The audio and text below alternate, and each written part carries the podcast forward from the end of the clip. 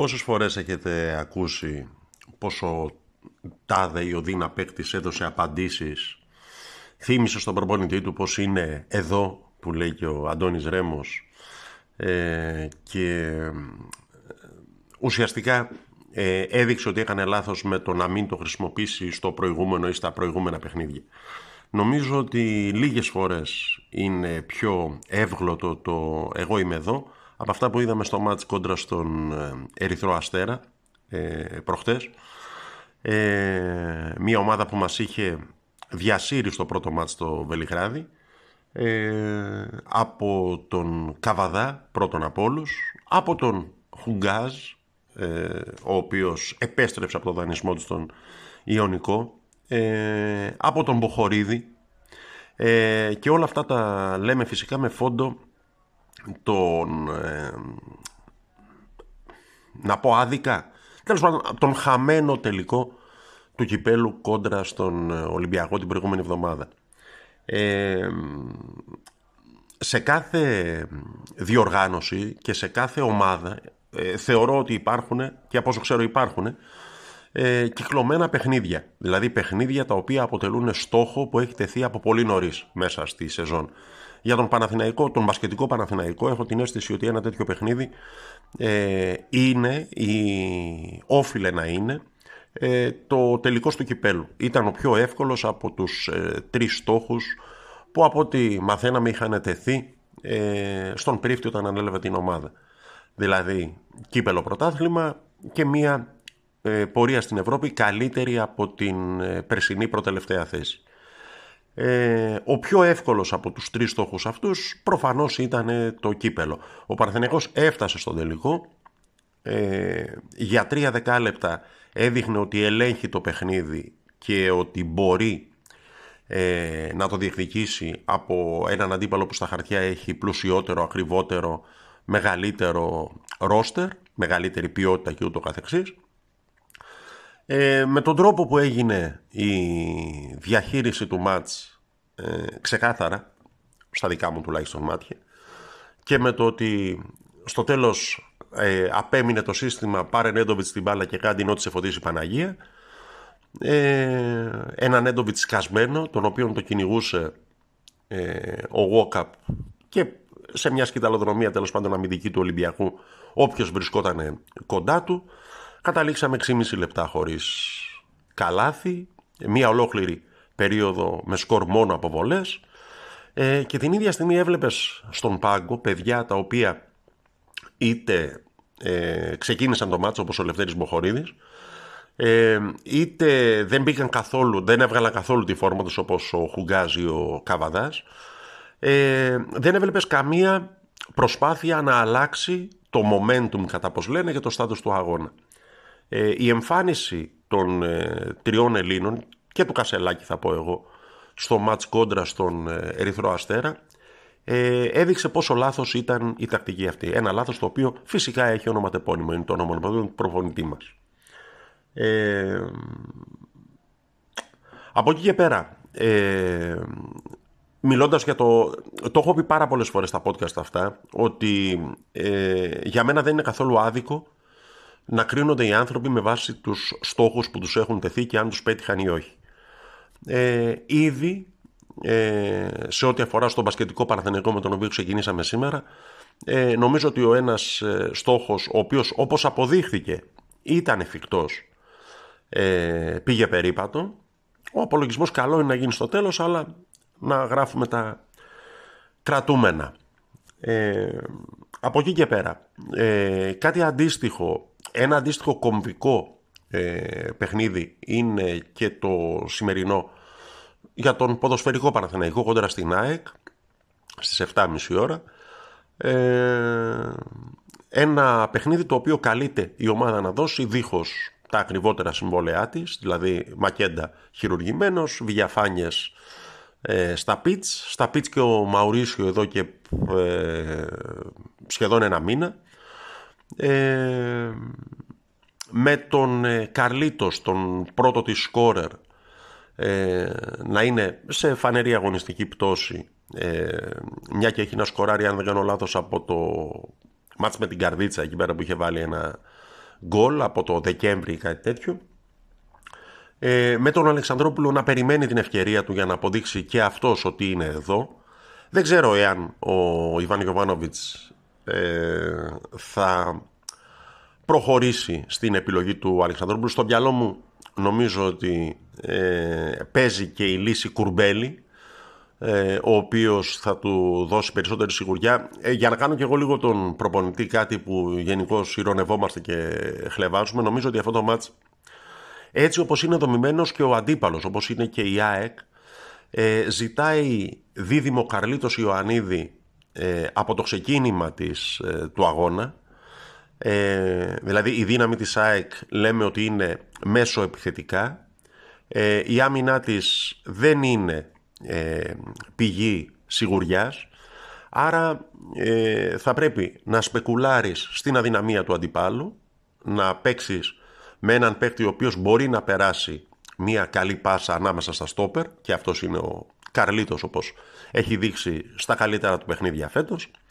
Ε, έχει τη δυνατότητα στα δύο φτερά με τη χρήση των ε, ε, Παλάσιο Σαϊτόρ να χτυπήσεις και από εκεί όπου θα είναι ε, δύο μέτρια μπακ ε, και δεξιά και αριστερά για τον αντίπαλο για την ΑΕΚ και να ελπίσεις ότι θα λειτουργήσει και η άβρα της Λεωφόρου ε, για να πάρεις επιτέλους το πρώτο σου ντέρμπι στη φετινή χρονιά και το πρώτο μετά από, αν δεν κάνω από το 3-0 επί του Πάου στα πρεσινά ε, play-off. Ε, δεν ξέρω αν είναι κατάλληλη στιγμή ε, για να δούμε πόσο λάθος, ανάμεσα στα πράγματα που έχουν πάει λάθος από την αρχή της περίοδου για την ομάδα, ε, το σκεφτόμουν σήμερα το πρωί. Ε, είναι και το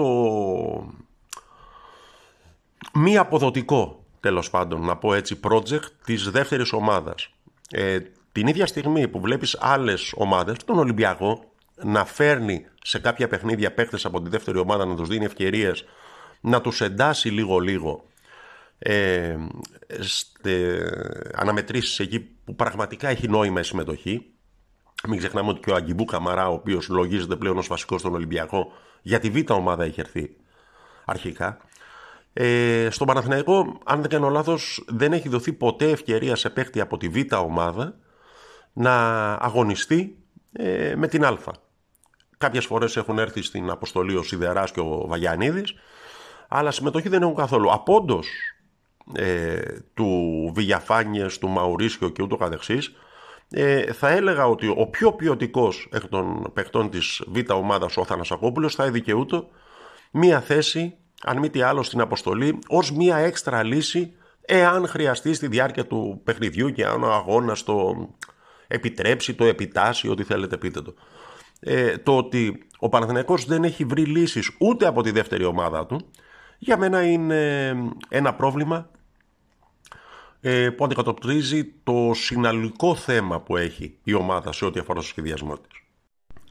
Με αυτά και με αυτά πάντως έχουμε φτάσει στο πρώτο τελευταίο γύρο του, της κανονικής διάρκειας του πρωταθλήματος ενός πρωταθλήματος που για να κάνουμε ένα βήμα πίσω και να δούμε τα πράγματα λίγο πιο ε, συνολικά, σφαιρικά και όχι μόνο σε ό,τι αφορά στον Παναθηναϊκό ε, είναι αρκετά ανταγωνιστικό. Δηλαδή δικαιώνονται όσοι έχουν την επιλογή για τις 14 ομάδες. Ε, δηλαδή φέτος είδαμε να ενισχύονται ομάδες και να παίζουν καλή μπάλα ε, και να παίρνουν αποτελέσματα. Ομάδες όπως ο Όφη, ο Βόλος, ο Πανετολικός, ε, ακόμα και ξέρω εγώ, ο Ιωνικός. Ε, δηλαδή είναι πολύ... Ενδεχομένως να μην υπάρχει και καμία ομάδα σάκος του box ε, όπως υπήρχαν στο παρελθόν. Δηλαδή, ακόμη και ο Απόλλωνας που είναι τελευταίος έχει κόψει βαθμούς από τον Ολυμπιακό, έχει κόψει βαθμούς από την ΑΕΚ.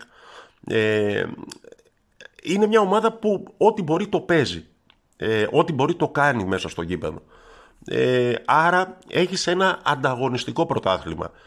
Ε, όχι ότι ε, ο Παναθηναϊκός θα πρέπει να χαίρεται που το πρωτάθλημα είναι ανταγωνιστικό και έχει 10 ήττες ε, σε 24 παιχνίδια αλλά συνολικά βλέποντάς το σε ό,τι και αν σημαίνει αυτό που λέμε ελληνικό ποδόσφαιρο και ελληνικό πρωτάθλημα ε, αυτό είναι μια θετική εξέλιξη.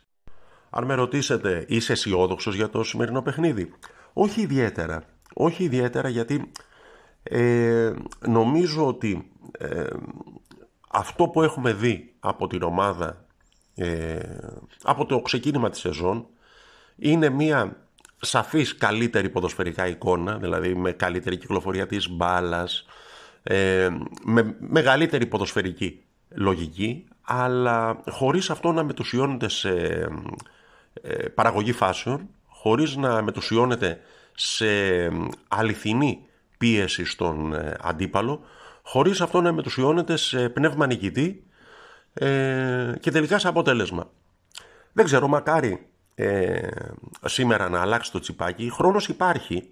Ε, εγώ είμαι ενάντια στα κομπιουτεράκια και όλα αυτά και πιστεύω ότι το πρώτο και το πιο βασικό είναι να δούμε, να εισάγονται στο παιχνίδι της ομάδας ε, στοιχεία αληθινής κυριαρχίας και όχι κατόνομα, αλλάζουμε πάση στο κέντρο του γηπέδου. Ε, χρόνος υπάρχει. Υπάρχουν τα δυο παιχνίδια που μένουν το σημερινό και το τελευταίο στο Περιστέρι. Ε, υπάρχουν τα play-offs τα οποία όλοι ευχόμαστε να δώσει το παρόν η ομάδα. Ε, υπάρχει ε, ο ημιτελικός και αν περάσουμε τη Λαμία και ο τελικός με το κύπελο. Ε, Εντάξει, ε, χρόνος υπάρχει. Ε, δεν ξέρω πόση αισιοδοξία υπάρχει.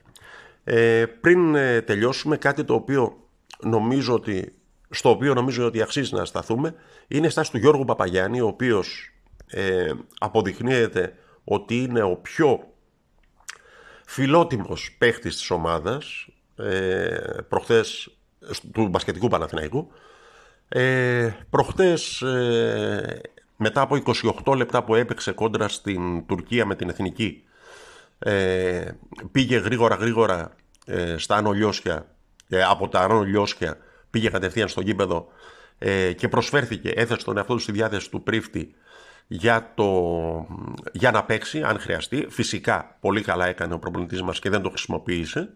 Ε, ακόμη και πιο σημαντικό βαθμολογικά να ήταν το παιχνίδι ε, νομίζω ότι η αθλητική ιδεοντολογία ε, θα επέβαλε να μην χρησιμοποιηθεί ε, αλλά και μόνο η κίνηση του, αυτή του Παπαγιάννη δείχνει ότι έχει αν μη τι άλλο φιλότιμο. Μια ελληνική λέξη που πολύ συχνά λείπει από τις δημόσιες εκδηλώσεις μας. Ε, ο Τάκης Τσιρτσόνης είμαι, η Γκρίνια φέρνει γκίνια, παναθηναϊκός24.gr ε, και για τελείωμα ε, ένα τραγούδι που αντικτοπίζει τι δεν θα ήθελα προσωπικά να δω σήμερα το απόγευμα.